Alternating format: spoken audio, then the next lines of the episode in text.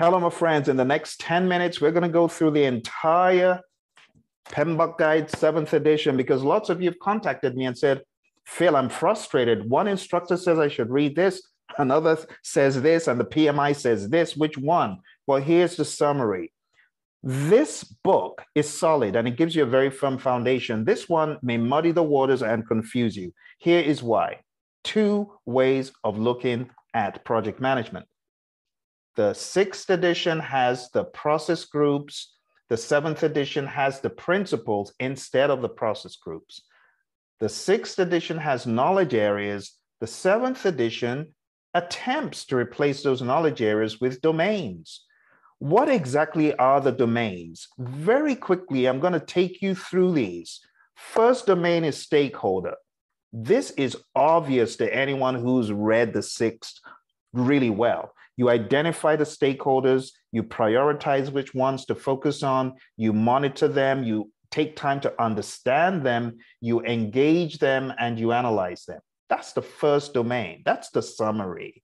Let's not get into the minutiae about the tools and stuff. Second domain is team performance. This is where we focus on project team management and leadership, the project team culture you should be aware of, what makes a high-performing team, and how do we get the team to optimize? You've got to be aware of the five stages of team development, self-organizing teams and things like that. Leadership skills are essential for you as a project manager, and you've got to tailor your leadership style. You've got to think Hersey Blanchard. You can't use the concept of directing all the time. You've got to think about the concept of supporting or laissez-faire or coaching. The next domain is development approach and life cycle. Here, we sensitize you to understand development cadence. So there's a rhythm to Scrum. Every so often, we have these events. We have the sprint planning. We have the daily Scrum. We have the sprint review. We have the retrospective. There's a cadence. We also talk about life cycles, iterative, incremental, you know, adaptive, agile, predictive. So the first one is predictive, the next one is iterative, the next one is incremental, the next one is agile. In the Agile practice guide, we talk about that here. So there's a delivery cadence, how often you deliver. There are different development approaches. Uh, you should consider what your project is about, and that will help you know which model to use, right? What life cycle to use. Should I use iterative or incremental, and so on. Life cycle and phase definitions. You got to know what a phase is. A phase is a segment of the technical work being done. The life cycle is the entire cycle of life, but there are different types of life cycles, like I just said. You got to align the delivery cadence. You got to align the development, and you got to make sure that there is sensibility in what you're doing. The next domain is planning. If you've read the sixth, again, you know this. So planning is everything. It's scope, schedule, cost, quality, resources, communication, risk, procurement, and stakeholder. The different variables when it comes to planning. There's the concept of team composition and structure. I'm sorry you can't see that too well. It's different on this particular machine I'm using. Communication, it's part of planning.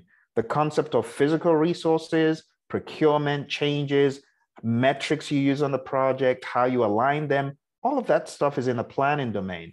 Then we have the project work domain. So in the project work domain, we talk about project processes, balancing competing constraints, maintaining the project team's focus, project communications and engaging, engagement, managing physical resources, working with procurements, monitoring new work and changes, and learning throughout the project. Each one of these, I don't want to take too much time, but I can marry every single one of these to a process in the sixth edition. So I want to encourage you, if you're worrying, there's absolutely nothing to worry about. All of this stuff is already in your mind. If you've been reading the sixth, it's there. Balancing competing constraints. That's the whole of the monitoring and controlling process group. Maintaining project team focus. That is direct and manage project work. That is acquire, develop, manage team, but really more of the manage team piece. Managing physical resources is more of control resources. I hope you're feeling more comfortable now. Let's move on. Delivery performance domain. What do we do here? We understand the delivery of value. If it's not value, we don't do it. If it's value, we do. We deliver as much as possible in increments. The concept of a deliverable, a product, service, or result. The concept of quality. Fitness for use, conformance to requirements, customer satisfaction. The concept of suboptimal outcomes. What does that mean? Well, if you get an outcome that is less than ideal, it doesn't mean that that is a bad thing all the way. You can learn your lessons from it and you can try again. But suboptimal outcomes happen a lot on projects, and this just sensitizes you to it. Then we have the measurement performance domain. We make measurements all throughout the project. We should make the right measurements. So this says establish effective measures. So we don't just want to measure any old thing. We've got to decide what to measure, how to present the information. One of the pitfalls in measurement is measuring garbage, vanity metrics, metrics that we don't even need, that don't even tell us anything sensible. We should avoid those, right? And then we should grow and improve in this area. The final thing that we're going to take a look at is the uncertainty domain. The uncertainty domain. General uncertainty, ambiguity, complexity, volatility, and risk are all defined in this book. But I want you to focus on understanding the concepts. I'm actually going to read this for you from the book. So let's go to the uncertainty performance domain, and let's break it down before you get off this call. Uncertainty. And this is, tell you the page in a moment.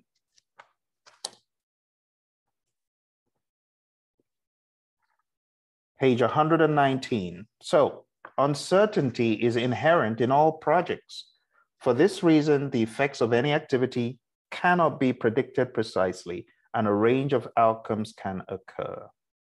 And it just sensitizes you to how you can respond to uncertainty. You could gather information, you could prepare for multiple outcomes, multiple design alternatives can be investigated, and you can build in resilience. And I dare say you got to be agile. Now the next one, ambiguity. There are two categories of ambiguity: conceptual ambiguity and situational ambiguity. Conceptual ambiguity, the lack of effective understanding, right? And it says, the lack of effective understanding occurs when people use similar terms or arguments in a different way. And then the next one, it says ambiguity, uh, situational ambiguity surfaces when more than one outcome is possible. Having multiple options to solve a problem is a form of situational ambiguity. Moving on to complexity. Complexity is a characteristic of a program, project, or its environment, which is difficult to manage due to human behavior, system behavior, or ambiguity. Still on this slide, we have volatility, the degree of something to change. How volatile is it? How susceptible to change is it? And last but not least, we've got risk. And risk is uncertainty that could impact the project positively or negatively. So my friends, I have covered the entire spectrum of domains, and this should give you more confidence that you actually know a thing or two. Right? Actually a lot, some of you. So stop freaking out over the seventh and thinking that you're missing a whole boatload of stuff. It's going to be easy for you to reconcile the sixth and the seventh if you try to do that. All right. And this is the map of the world as far as the seventh edition is concerned. And to round this up, I'm just going to show you really quickly what the twelve principles are. So let's take a look at the twelve principles real quick. Stewardship, be a diligent, respectful, caring steward. Two, collaborate. Three, effectively engage stakeholders. Four, focus on value. Five, think systemically. Six, be a leader. Seven, tailor based on context. Eight, think about quality, build it in. Nine, navigate complexity. ten, optimize risk responses. eleven, be adaptable. Being adaptable is going to help you be more resilient. And twelve, change, enable change to achieve the envisioned future state. And that's it, my friends. That's the seventh edition in a nutshell. No need for any dog and pony shows. Case closed. All right. I hope this helps you. Hope it gives you some confidence. You take care and Make sure you watch any other videos I have of the seventh edition, because there are quite a few of them. It will get your confidence level up. Again, this, not bad, but you know what? I got to show you this. There's a reason why the P M I decided to unleash yet another practice guide on us. There's a reason. I'm going to show you that. The reason is they knew that this did not sustain and support the community enough. So let's go over to P M I site. Okay. Now, if you look around this website, you're going to see this image down here. Let's take a closer look at it. It says, Process Groups, a practice guide, is our new supplement to the P M B O K Guide seventh edition. Now, if the seventh was all that and a bag of chips, why do you need a supplement? You need a supplement because it is not enough. The seventh is not enough. Think about it. Let's go back to take a look at these domains. Let's do that. Take a look at the domain listing just to give you some really good context here. When you take a look at the seventh edition listing, not of the principles, but of the domains, what you're going to find is that it's missing a lot of the terminologies that would have made you more comfortable. So let me bring that up in a second, because the terminologies, the bread and butter of project managers, are the things on the left. The things on the left: integration, scope, schedule, cost, quality, resources, communication, risk, procurement, stakeholder. That's the language that you want to see. Then you take a look at this, and it's like it's cherry-picked.